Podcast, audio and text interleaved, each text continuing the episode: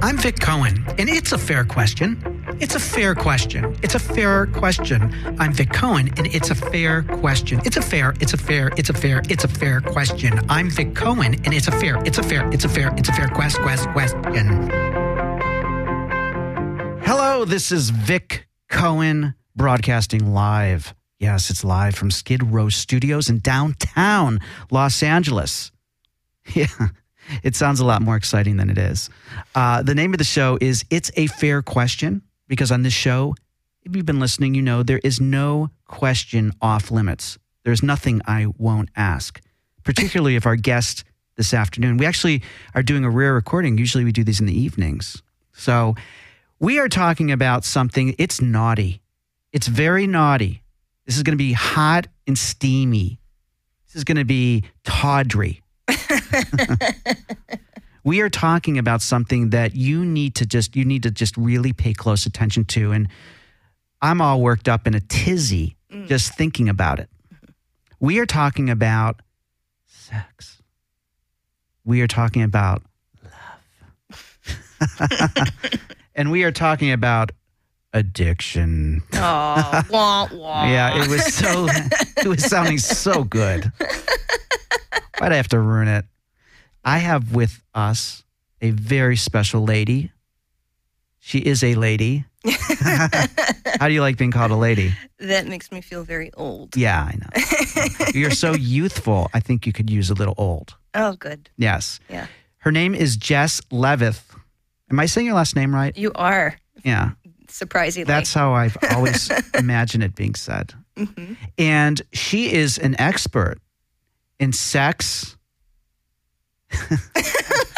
it sounds, just leave it at that. And love and addiction. Yes, more She- importantly. Yeah, yeah. Let's point that out. This isn't, I was really playing up. I'm trying to make it a lot more steamier than it's going to be. This is Mhm. not going to be quite as steamy in hours um, as I was. Not that I was hoping, but you know, when people hear sex and love, that it's like, whoa, Yeah, I'm totally schwitzing right now. I am too. I'm so nervous. all all the all the guests when they're around me. oh, of course. You know, yeah. yeah, You're incredibly intimidating. yes, and handsome. Please. So, are you? Um, what makes you an expert in this field, and how big a problem is sex and love addiction?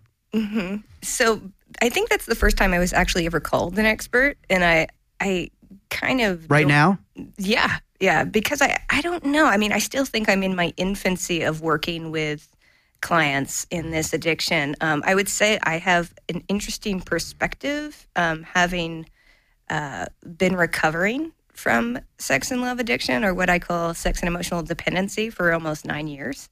So, um, okay, hold on.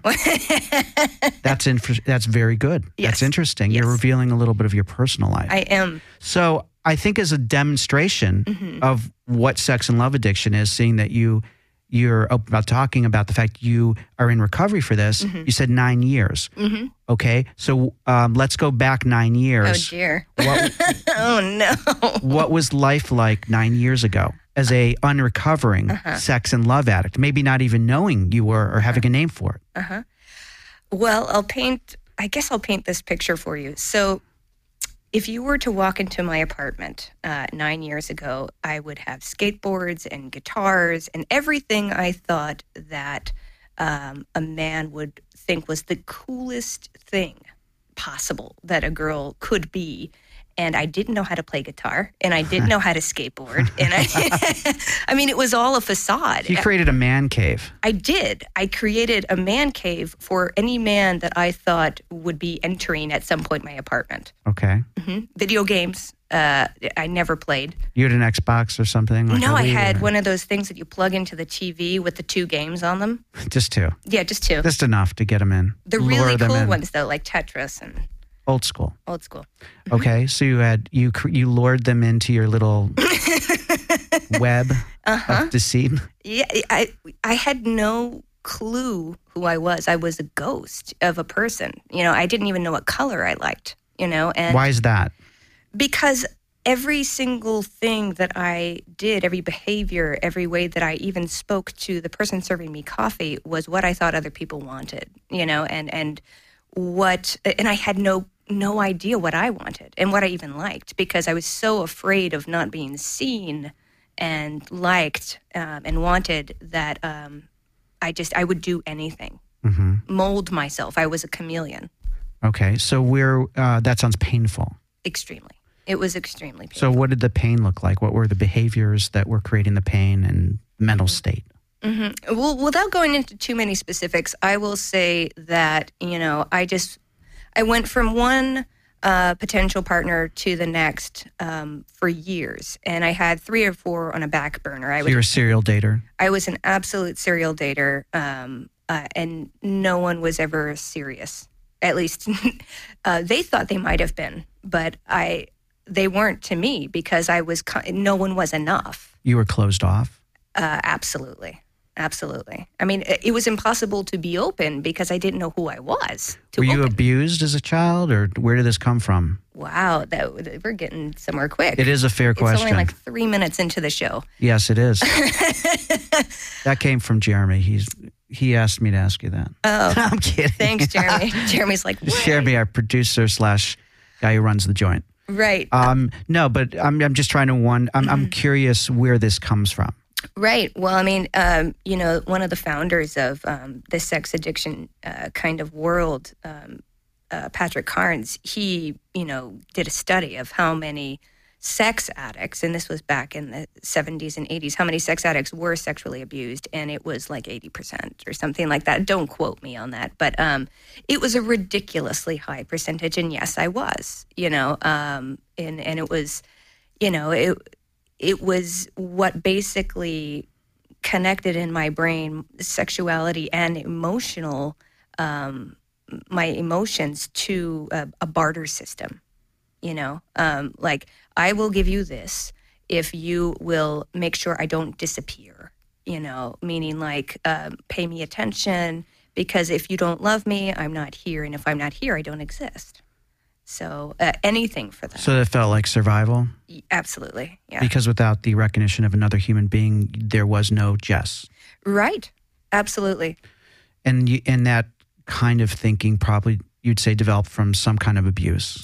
I would say it was developmental trauma. I don't think it was a single instance trauma. I mean, I was um, uh, sexually exploited as a kid, um, but I think it was also on top of that, there were years of being emotionally exploited, parentified, and then, um, you know, uh, there was a really like nasty where I was I was basically a pawn uh, in the there was like this awful divorce and you know it's stuff that happens to almost everyone these days you know but it's just compounded one thing on another So would it be fair to say that sex and love addiction is really not about the sex or the love? That there's something behind that. There's some kind of um, psychological challenge, like you know, emotional challenge, and that's just where some people go to act out.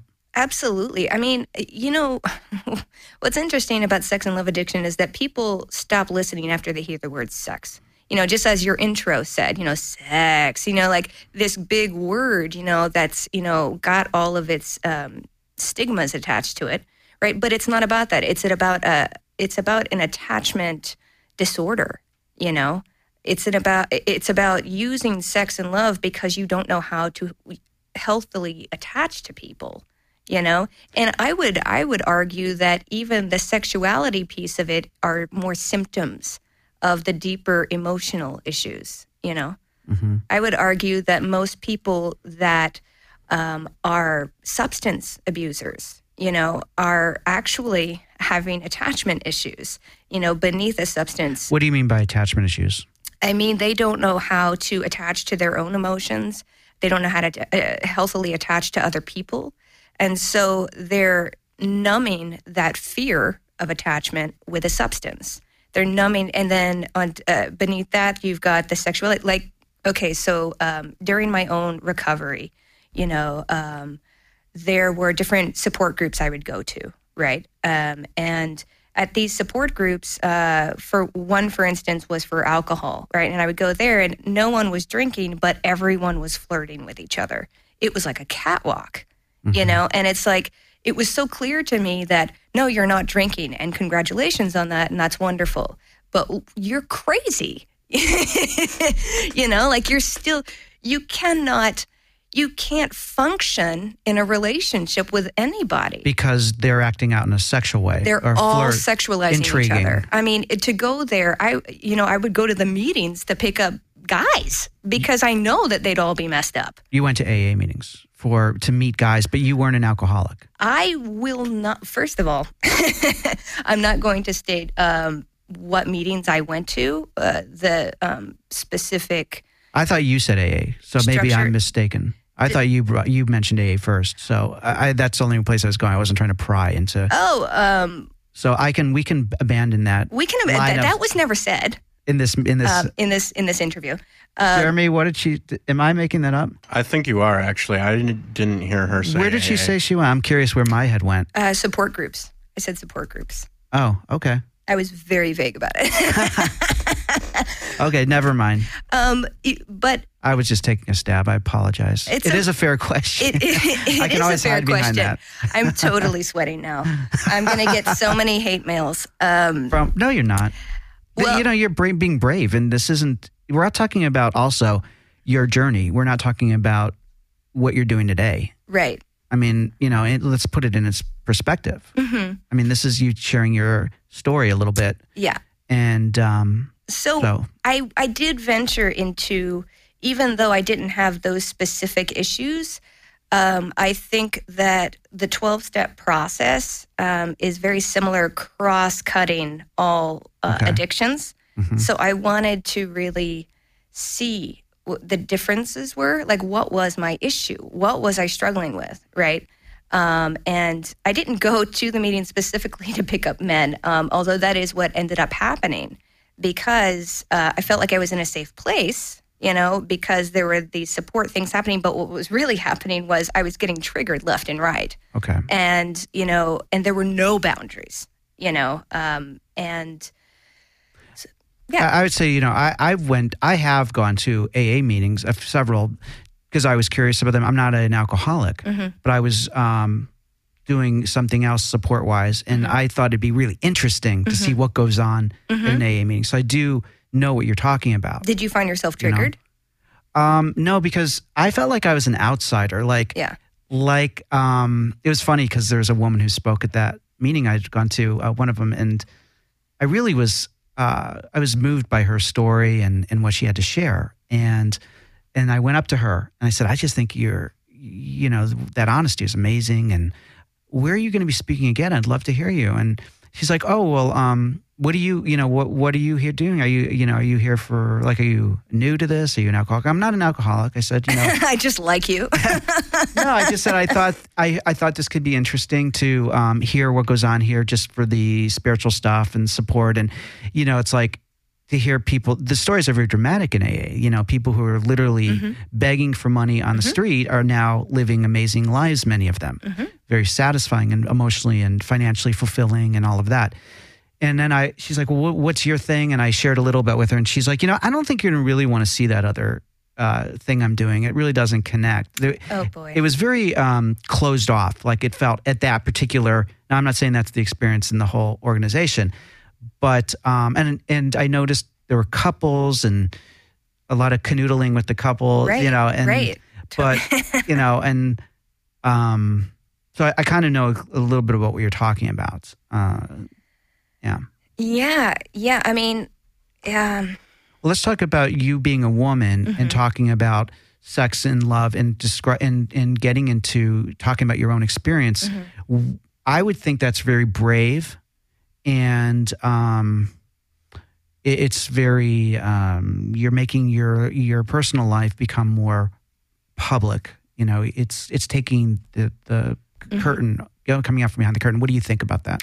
I am terrified uh, of doing it um, just because um, I I practice uh, psychotherapy. You know, I'm still in um, an intern up in the Bay Area, and I'm really uh, nervous about how much of my personal life comes out because you know in traditional psychotherapy you don't know anything about your your therapist and that's the way it's supposed to be quote you know? But what they've what research has kind of shown is that you know the more you can actually relate and connect to your therapist it's what's happening in the room that's transformative and and that can help you in your in your journey you know connecting to another human being and being fellow travelers.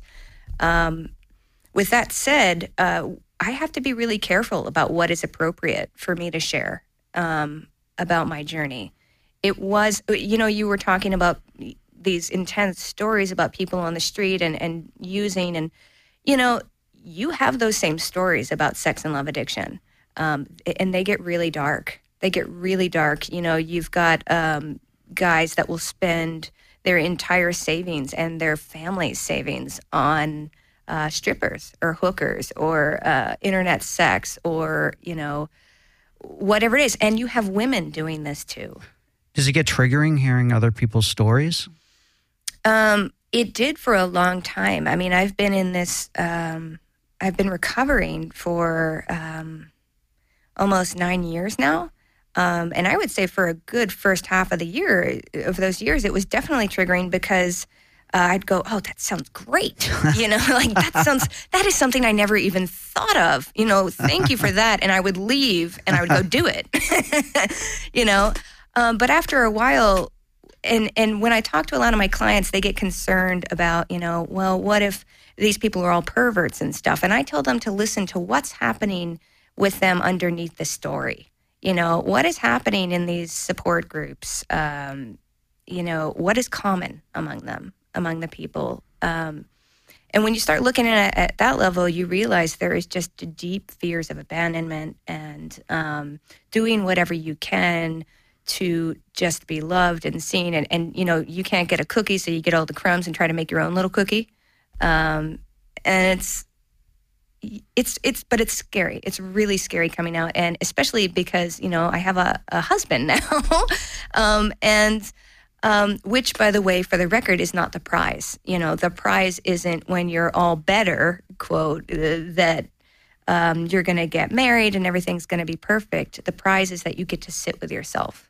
You know that you can sit in your own skin um, through the discomfort of what a real healthy relationship feels like you know um, but i get concerned like you know I, I have to think of him you know what's it like for him to have a wife that is doing this you know going out and and speaking her mind and her past Yeah. Well, I would suspect that that's part of what he loves about you. is the brave uh, side of you and um, the honest side and wanting to help people.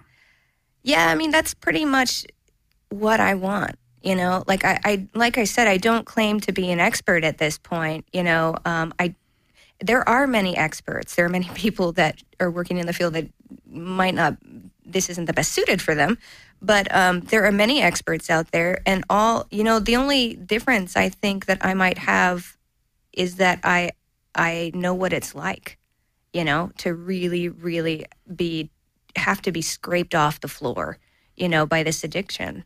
Um, and um, People often will say, oh, uh, you know, they'll make fun of it. Like it's Mm-hmm. like, oh, of all the addictions, sex, that's what I want.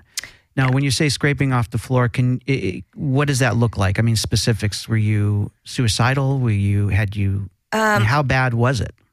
Yeah, I mean, I I I think it was when I started contemplating. I never attempted, but I definitely was thinking there I there is no way to get out of this. You know, like and by this I mean the feeling of loneliness. You know, I one of the hardest moments for me was uh, my 25th birthday, and I was at, at a bar, and I was surrounded by men. You know, um, and three of them I had already you know partnered up with, and and Not that night. not that night. Let's be very clear. yes, let's be clear. And and a few of them, you know, I wanted to, and one of them I had no interest in, but he had a huge crush on me, so he was feeding my ego that way.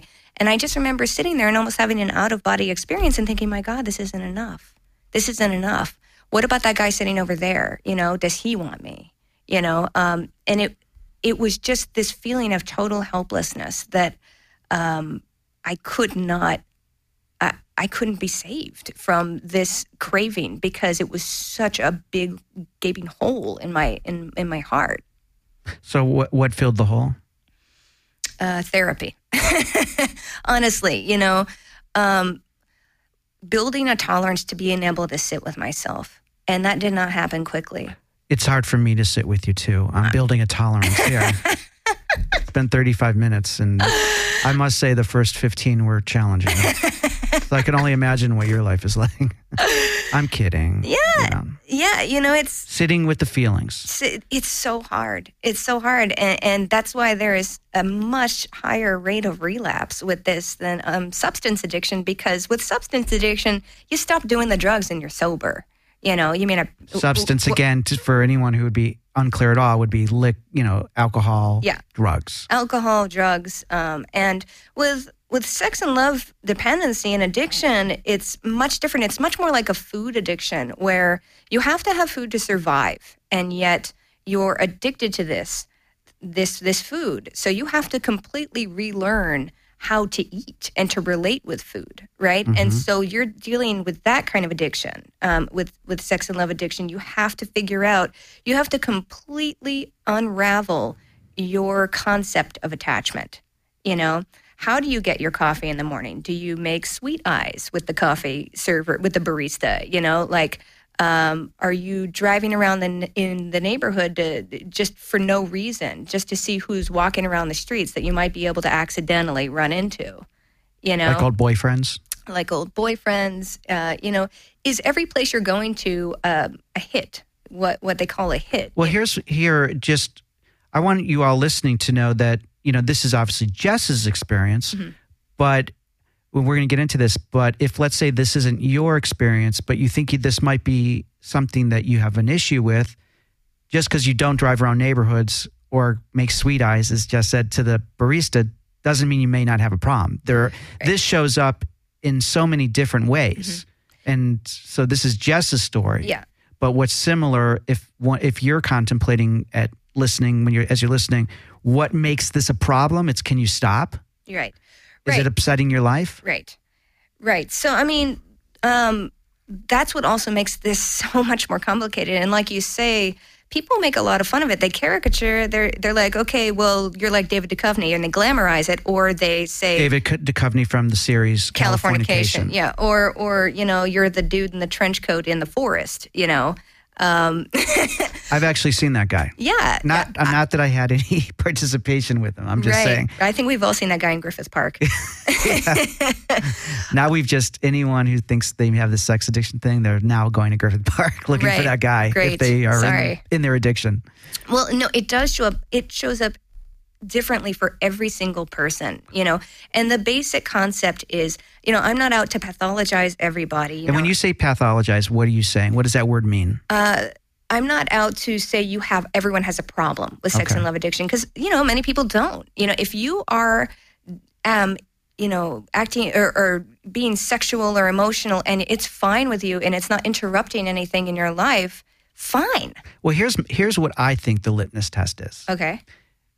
If now if one can say like i don't i don't have an issue i have certain issues in certain areas. So mm-hmm. if you say vic no gambling no more no track no mm-hmm. racetrack no vegas i'd be like oh okay fine not a mm-hmm. problem.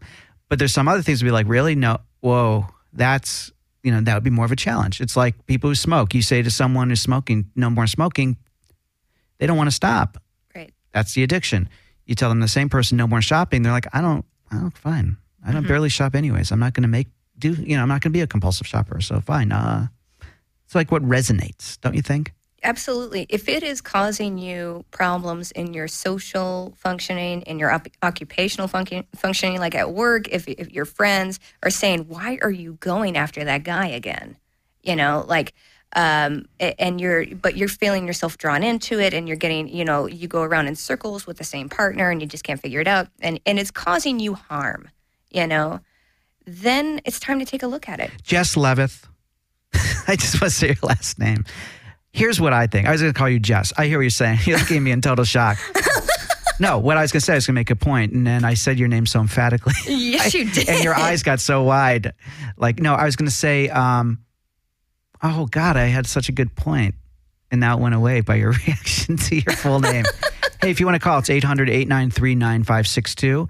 Um, If you think you uh, might be a sex or love addict, or you think someone in your life may be, or a child in your life? You know, like if you have a kid, this hit this hits all ages. It- You don't It have to be an adult. There's early onset for this, which um, they're actually starting to do research on.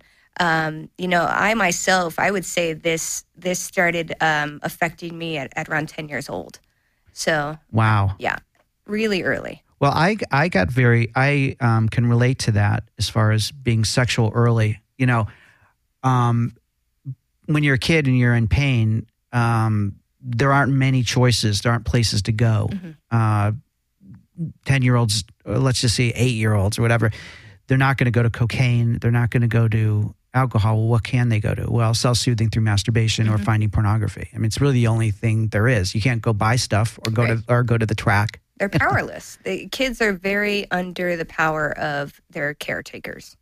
You know, so they they have very minimal power, and so they do have control over their own bodies sometimes, um, and that is what they will go to.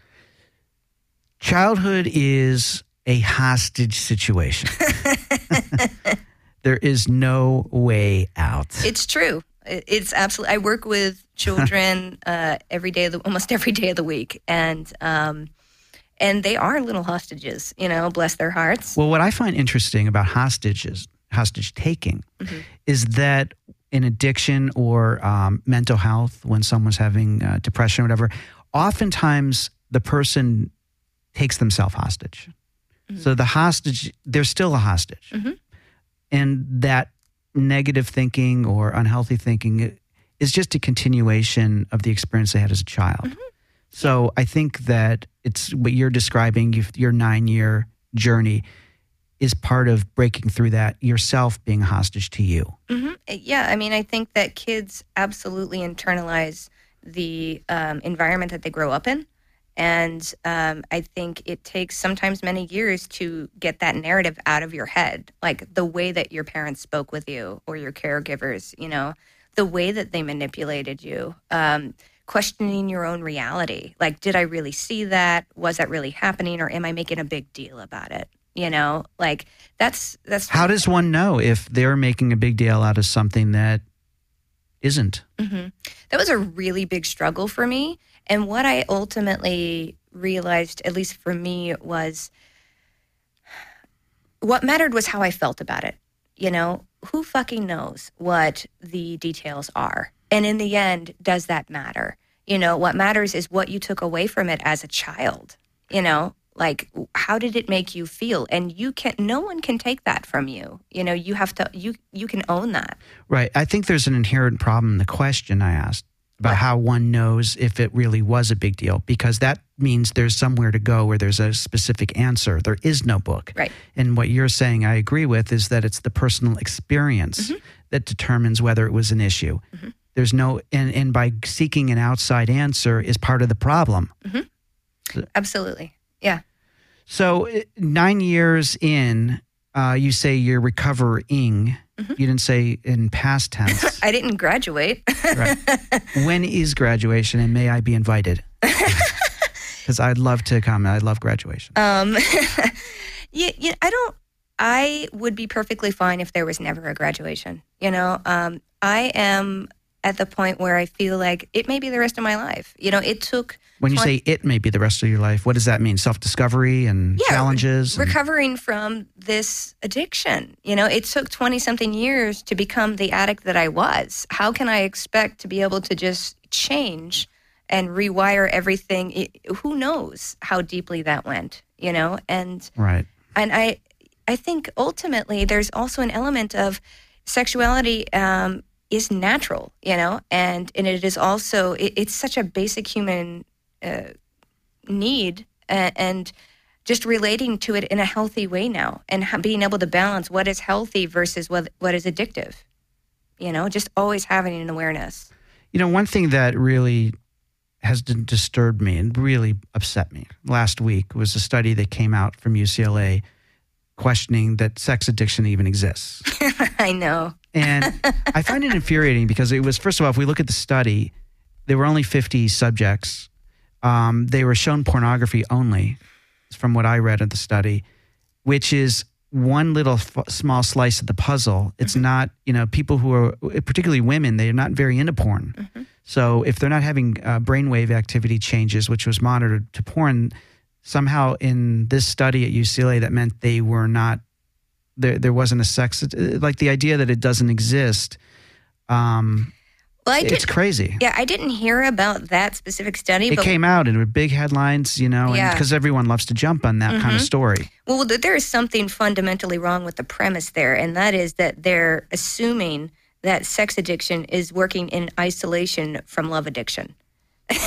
you know, especially with women, not to be gender, you know, biased or specific. Well, it, there is there are differences. there are differences, but there's also, you know, I fully believe that sex addiction and love addiction are constantly interweaving, you know, with one another and, and kind of pulling you from one end to the other.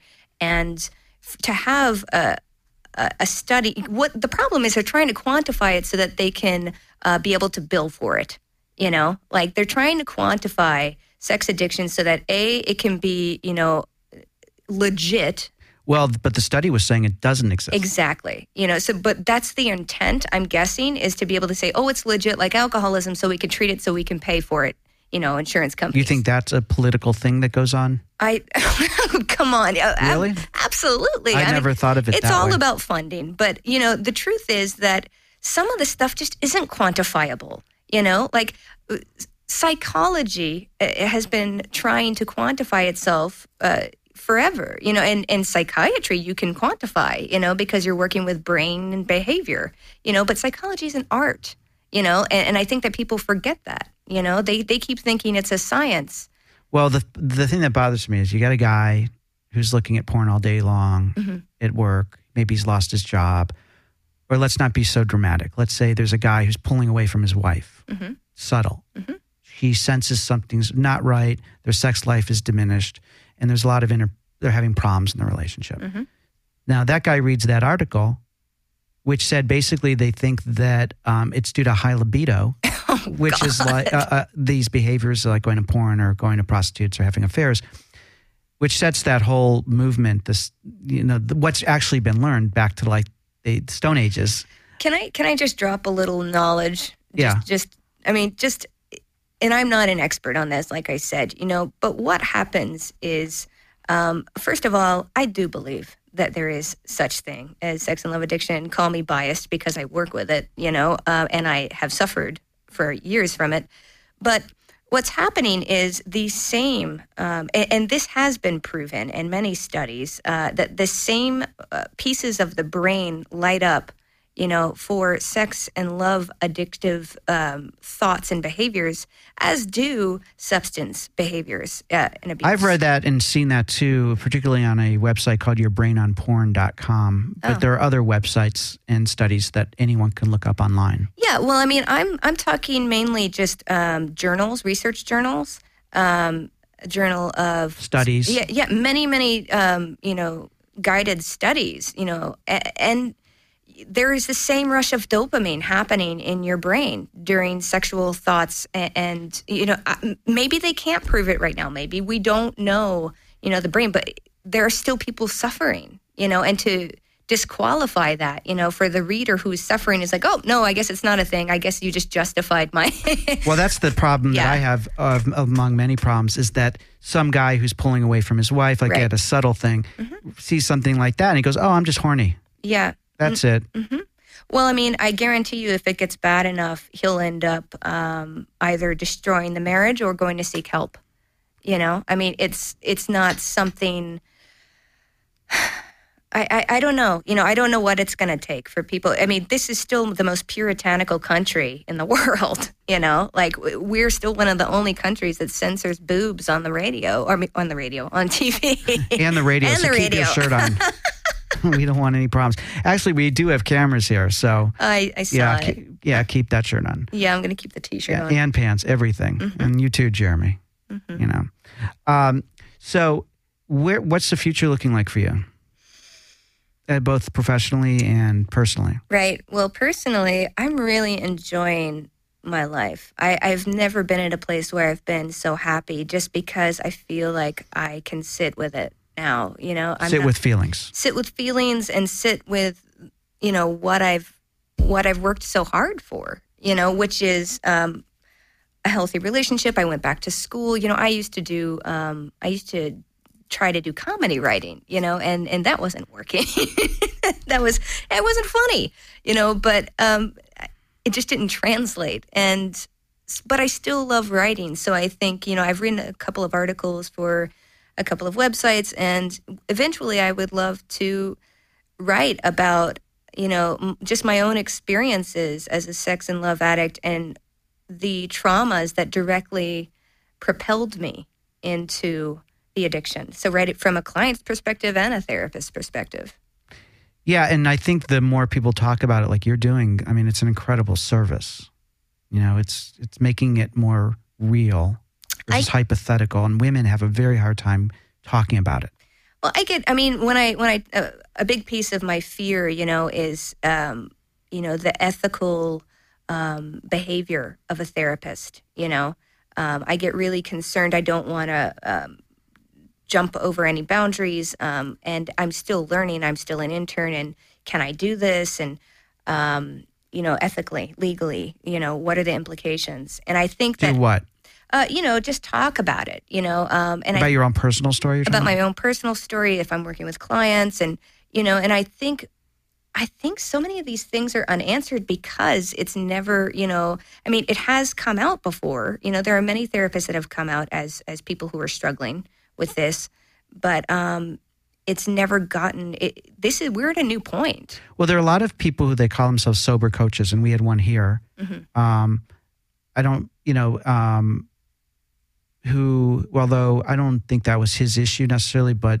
we, it seems like when you're um, not a doctor or have an MFT or, you know, the, the letters, Mhm. there's more lenience to, yeah i you know but like, again, I just want to be clear. He is not, I believe that the issue that he deals with, he doesn't suffer from himself, but I know others in that field. Yeah, I mean, I life coaches and and, and coaches, I get concerned sometimes, you know, because I, I feel like they don't have anyone to be accountable to, you know. Um, but then again, you know, I'm sure there are many out there that are are brilliant, you know, Yeah. and just didn't want to get the license, you know. Um, Well, you we talked about sex addiction, love addiction. You think that if one is a sex addict, then they're also a love addict always? I think that if one is a sex addict, there is a piece of it um, that has to do with a disconnect from love. You know, um, there is something going on in the attachment realm that has to do with why are you disconnect? Why are you having sex with so many people? You know, and constantly going out. I mean, this is only again if it's causing you harm. You know, but why are you going from one person to the next, unable to be, um, you know, fully present? Mm-hmm. Now, if someone wants to decide, kind of figure out if they are a sex or love addict, like what what would you say are the very specific signs? We've talked a little bit about it.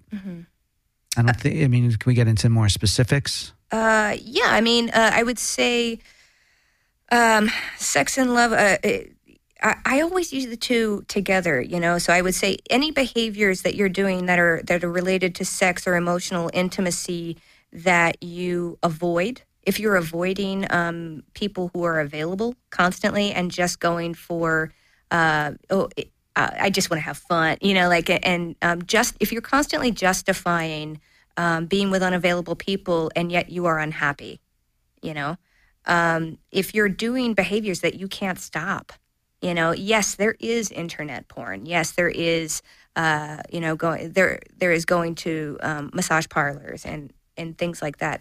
But there's also behaviors like if you're going to the same coffee shop every single day, knowing that you're going to see somebody and get that hit, even though they're unavailable and they don't want to see you, you know, but you're going or you're making you're you're making coincidences happen with people that are unavailable, you know, just to get the hit, just to see them. Um, it's so tricky because there's so many different ways. Facebook stalking. Constant. right? I, mean, would- constantly do it. but but but no, but maybe not you. But that would be a sign of if you if one were constantly Mm-hmm. looking up the opposite sex, whatever they're into. Oh, this is going to date me, but um, when I first got into my own recovery, I deleted my MySpace profile.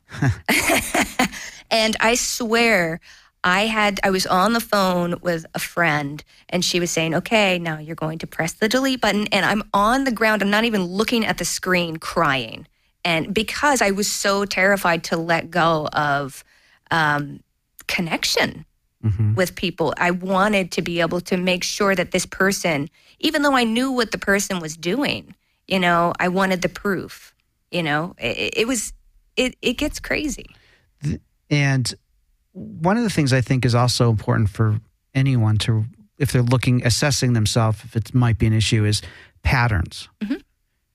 Yeah, I mean, ev- but that's that's again one of the complicated pieces of this is everyone has different patterns. So what's a pattern for me could be totally fine for you. Now, a pattern could be, for example, um, if we're looking at porn, that could be a guy who or lady who um, maybe swear looks goes on binges, maybe looks at porn for hours upon hours, and then stops, mm-hmm. and then maybe goes three months without looking at porn, and then goes back into a binge. Mm-hmm. Well, they might say to themselves, "I don't really have a problem because I can stop whenever I want. Look, uh, every three months or six months, I stop." That sounds exactly like an alcoholic. Right? I know. You know, I mean, Yeah. that's, I mean, and that's the thing is you, that's why it's really good to look at these other addictions and, and just see that it is validated, you know, like you're, you're to drink, go from beer to wine. Right. Okay. So I'm not an alcoholic because I'm not drinking wine anymore or beer anymore. You know, it's like I'm not a, an addict because I'm not looking at porn for three months. I can go without it, you know, and Right. then you hit your wall and you have to go back. Yeah, and I think that that when there are these breaks, it's a very uh, it's an easy way to make people um, feel they don't really have an issue. Yeah, Yeah. there. I mean, there's an extreme level of denial because of, you know, because sexuality is one of the basic human functions. If you're what that you would think is faulty in that basic human function, I mean, that's terrifying. When what do you mean by the basic human function? I mean, Uh, sexuality is how we keep the the the the race, the um, the human race going. You know, so if you are faulty in that basic human functioning, right. you know, I mean, that's at your core. Well, I'm not a big super religious guy. Isn't the first commandment like "Thou shalt be fruitful and multiply" or something like that? Thou shalt be a sex addict. Why? Uh, what's going on for women to become more comfortable identifying? I, you know, I just don't know. I mean, I have a lot of clients that come in and it's really difficult. I work mostly with women and it's really, really difficult. They are terrified that um, if they go to these support groups, that they're going to be in danger from the people in the groups because they think that everyone is a pedophile, every sex addict. You know, it's it's But these aren't children, right. so why are they worried? right. You have a lot of. Oh, you do work with children, but that's not what you're talking about. You're talking about adult women will Yeah. go in and think that there's basically creepy guys, Creepy guys, the guy in the trench coat in Griffith Right. Park, which is, so be there. unfair to people who wear trench coats. Exactly. You know, it's exactly. in the in the rain. It's such a good, comfortable style. It is. Yeah. So uh, maybe they need they should do like a PR thing. The trench coat people. you know. The new trench coat. yeah, we don't just hang out at schoolyards and you know. Yeah. But for women, you know, all I can say is um, just try it. You know, just Try what just- therapy or just try talking about it with a therapist or someone that you feel safe with, that you really feel safe with, not someone you're trying to trauma bond with, you know? trauma like- bond, meaning uh, you both have traumas. You're trying to heal through each other. Yeah. Um, yeah, exactly. You know, and a lot of women, I, I find that, you know, a lot of women get into relationships uh, with partners, uh, male or female, that that are traumatized in the same way, and they do see that um, same level, you know, and they're just like, oh, w- we were meant for each other. And the truth is, you have the similar traumas, but neither of you are working on them, you know, so that's not going to go well. Chances are. Right, and who's and who is if you're using that person who's already suffering as your help, Mhm. Who's really helping? I Right. mean, what kind of help is that? Right. And one of the basic premises of sex and love addiction is that, you know, your mind is inherently wired in a in kind of a wacky way. So how are you possibly going to be able to get yourself out of it? You know, like how can you get yourself out of your own disease? You know, you need the help of others, of an objective perspective, of a therapist, of a clergyman, whoever it is that you feel safe with. So, like when we talk support groups, there's there are many different kinds. Like you said, there's like uh, there are churches that have these kind of Mm-hmm. programs. There's um, there are twelve step groups, um, and they're easy to find online. Yes, I mean there are tons and tons of. I mean, there's uh, Sex and Love Addicts Anonymous. There's Sex Addicts Anonymous. There's uh, uh, codependency. There's um, uh, there are just a litany of them. If you just Google um, sex and love addiction, you know, um, I'm always uh, for going for more sex and love addiction than just sex addiction, just because of the um, interweaving of the two. Um, but they have tons of therapists. Go on Psychology Today, you know, like look up sex ad- addict therapists, you know, and and remember when you're finding a therapist, like the first therapist you find may not be a right match, you know, and and so it may take a couple of tries to get someone that you truly trust. It's like dating. It is like dating. That would be great if they had a Match.com for therapists. And um, yeah, that would be. so, um, so your life sounds pretty changed from you know from what it used to be. Clearly, I mean, it's an incredible turnaround. Yeah, I mean, I would say that, uh, quite honestly, you know, when I was doing um, stand up and, and comedy writing, I was so desperate to be recognized and seen. And, and I don't think that most comics, well, I think a lot of comics do, you know, just want to be seen. And, and that's why it didn't work for me, you know, like because I wasn't coming from an authentic place of like, this is what I really want to do, you know. I really wanted to be seen, and that was about it. And I didn't have a delivery, you know. But um, I I don't know. I mean, so for me, Los Angeles was a, a bit poisonous, you know, because the industry here can be really. Um, I mean, it's everywhere, you know, like everybody is wanting to do something and be somebody, you know, in the industry. And and for me, when I finally um, got into recovery, I realized, you know, I felt vapid. You know, I felt totally empty, and I needed to do something that was going to feel good. You know, and, and make me feel like I'm helping people. You know, at least as much as I can. But isn't it hard because it's such a difficult addiction to treat that you finding your clients are relapsing constantly and not really changing much? it's really it can be really challenging for me as a therapist um, because it is such a slow process but one thing uh, that's another reason why i feel like you know i i can be really good for this you know at least the clients i work with I, or i can try is because i've been through that process i relapsed for almost seven years you know constantly you know because your um, what your triggers are are constantly changing And what- Again, when we're talking triggers, you're talking about the things that cr- set off the dopamine in our mind, the things that we get a high off Mm-hmm. the of. right? addictive cycle you know is what we're looking at you know so um, it basically looks like you have an emotion right then you quickly have uh, um, from that emotion you get you get triggered and you go and want to quash that emotion right so you start seeking out the preoccupation right of of the addiction you you find the girl you find the guy you find the hit right so you don't have to So in other that. words, if I'm sad, something's happened, I'm Mm-hmm. miss, I'm fearful about money or career, whatever, then I want to alleviate that feeling right away. Mm-hmm. So I'm triggered at that point. Uh, yeah, you immediately get triggered, and then you start with the preoccupation, which builds up the high, with gives you, gives you the feelings and the dopamine. Eventually, you um, it, you can't take it anymore, so you act out, right? Because you can't uh, sit with the pressure of it, and then you go into remorse. Uh, I'll never do that again, and then this like, um, you know, re the the re up of like, uh, okay, I'm on I'm on the I'm on the narrow straight and narrow now. You know, um, I forget I forget what that piece of the cycle is, but uh, that sounds I'm sure that sounds extremely professional. Um, Well, we're getting the idea of what you're talking about. It's Yeah. a cycle. So that's fine. I mean, don't worry about the, the last word. I, I totally understand what you're describing. Um, there's something else I was going to ask you about that cycle. Oh, you talk about triggers, but also you would say things you in our conversation here. You've been talking about triggers being something that that where there's no event. Like You have to always have an uncomfortable feeling to be triggered. Um, no, no. Um, I mean, there is internal triggers, you know, like I'm feeling sad, I'm feeling angry, and then there's external triggers. You see somebody or you go someplace that reminds you of something painful, you know, and and that then you have the feeling, and then you Like if I were to say porn is a trigger to me, Mhm. or what, what does that mean? I mean, I'm not in a bad mood. Right. No, you're. de- You may not be in a bad mood, but porn to you is. Um, I I don't know. It's it's really hard to describe, and now I feel like I've been caught off guard. Um, let's see.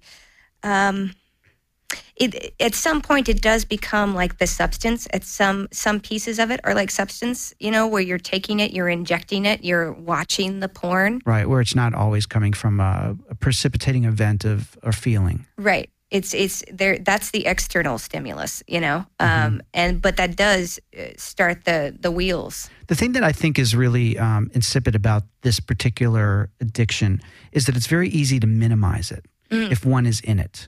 The drama isn't quite the same. You know, if a heroin addict wakes up on the bathroom floor after blacking out or having been rushed to the hospital, that's a big sign of a problem. You know what else is? Is if you wake up on um, a Sunday morning after going out to a bar and you're lying next to a perfect stranger for the umpteenth time and you have no emotional connection to this person, you don't even find this person attractive. Right. Would someone say that's getting laid? Well, you might have, but then um, there, it's only a problem if for you, you feel completely disgusted with yourself. But also, what are we looking for in life? A lot of women are looking, not just women, but I hear more from women are they want to have a family, they want to meet a guy to have a family. But if they're behaving in the way we're describing here, that's not going to happen very likely, or it's not going to be a good situation. Right. I mean, what are you moving towards? You know? Right. And the other thing I think that um, regarding pornography and relationships, I think it, I, I, it's so subtle, and it just eats away at relationships. And so what happens is a guy or woman, a lot of women uh, will have affairs based on internet uh, acting out. Mhm. So what seems innocent, they're just going to look at photos or go visit a website. Eventually, they end up meeting someone. And so then now they're having a full blown affair.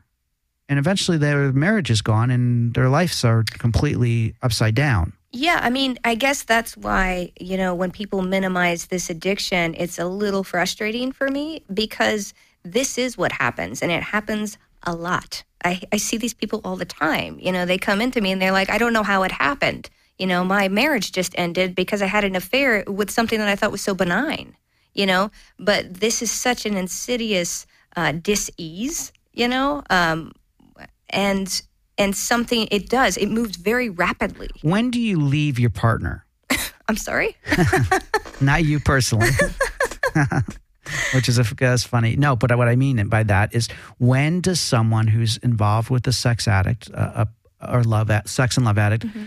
they realize their partner has this problem, mm-hmm. whether man or woman, whatever. Mm-hmm. The partner says, "Hey, I, I've got this problem. I'm sorry. I've been sleeping with 20 people, whatever it is. I'm an addict. I need help. I'm going to get help." A- at what point do you pull the plug and go, "Hey, dude"? You know, Right. okay, I'm sorry for you, but this is done. right no i, t- I um, there are actually support groups for sex addict partners of sex addicts um, i forget what those are called um, but They're called not a lot of fun. Not a lot of fun. So downer. You know, I'm but- guessing. you know at, at minimum you can always go to an al-anon meeting because you're dealing with an addict you know and um, al-anon deals with um, people who are in relationships with addicts Well, then my thought is though, at what point? I guess the answer is uh, that's up to each individual. Absolutely. Absolutely. I mean, you go go to a counselor, go to a couples counselor and see if you can work through it. I mean, is addiction, is cheating on a partner, is that a legitimate reason for someone to say to a spouse, "I've been cheating"? Like, is that, you know, is there any acceptable reason to be cheating? Um, I don't know. I think that's really subjective. You know, honestly, honestly, like I, I, I don't know. I would have to know the situation.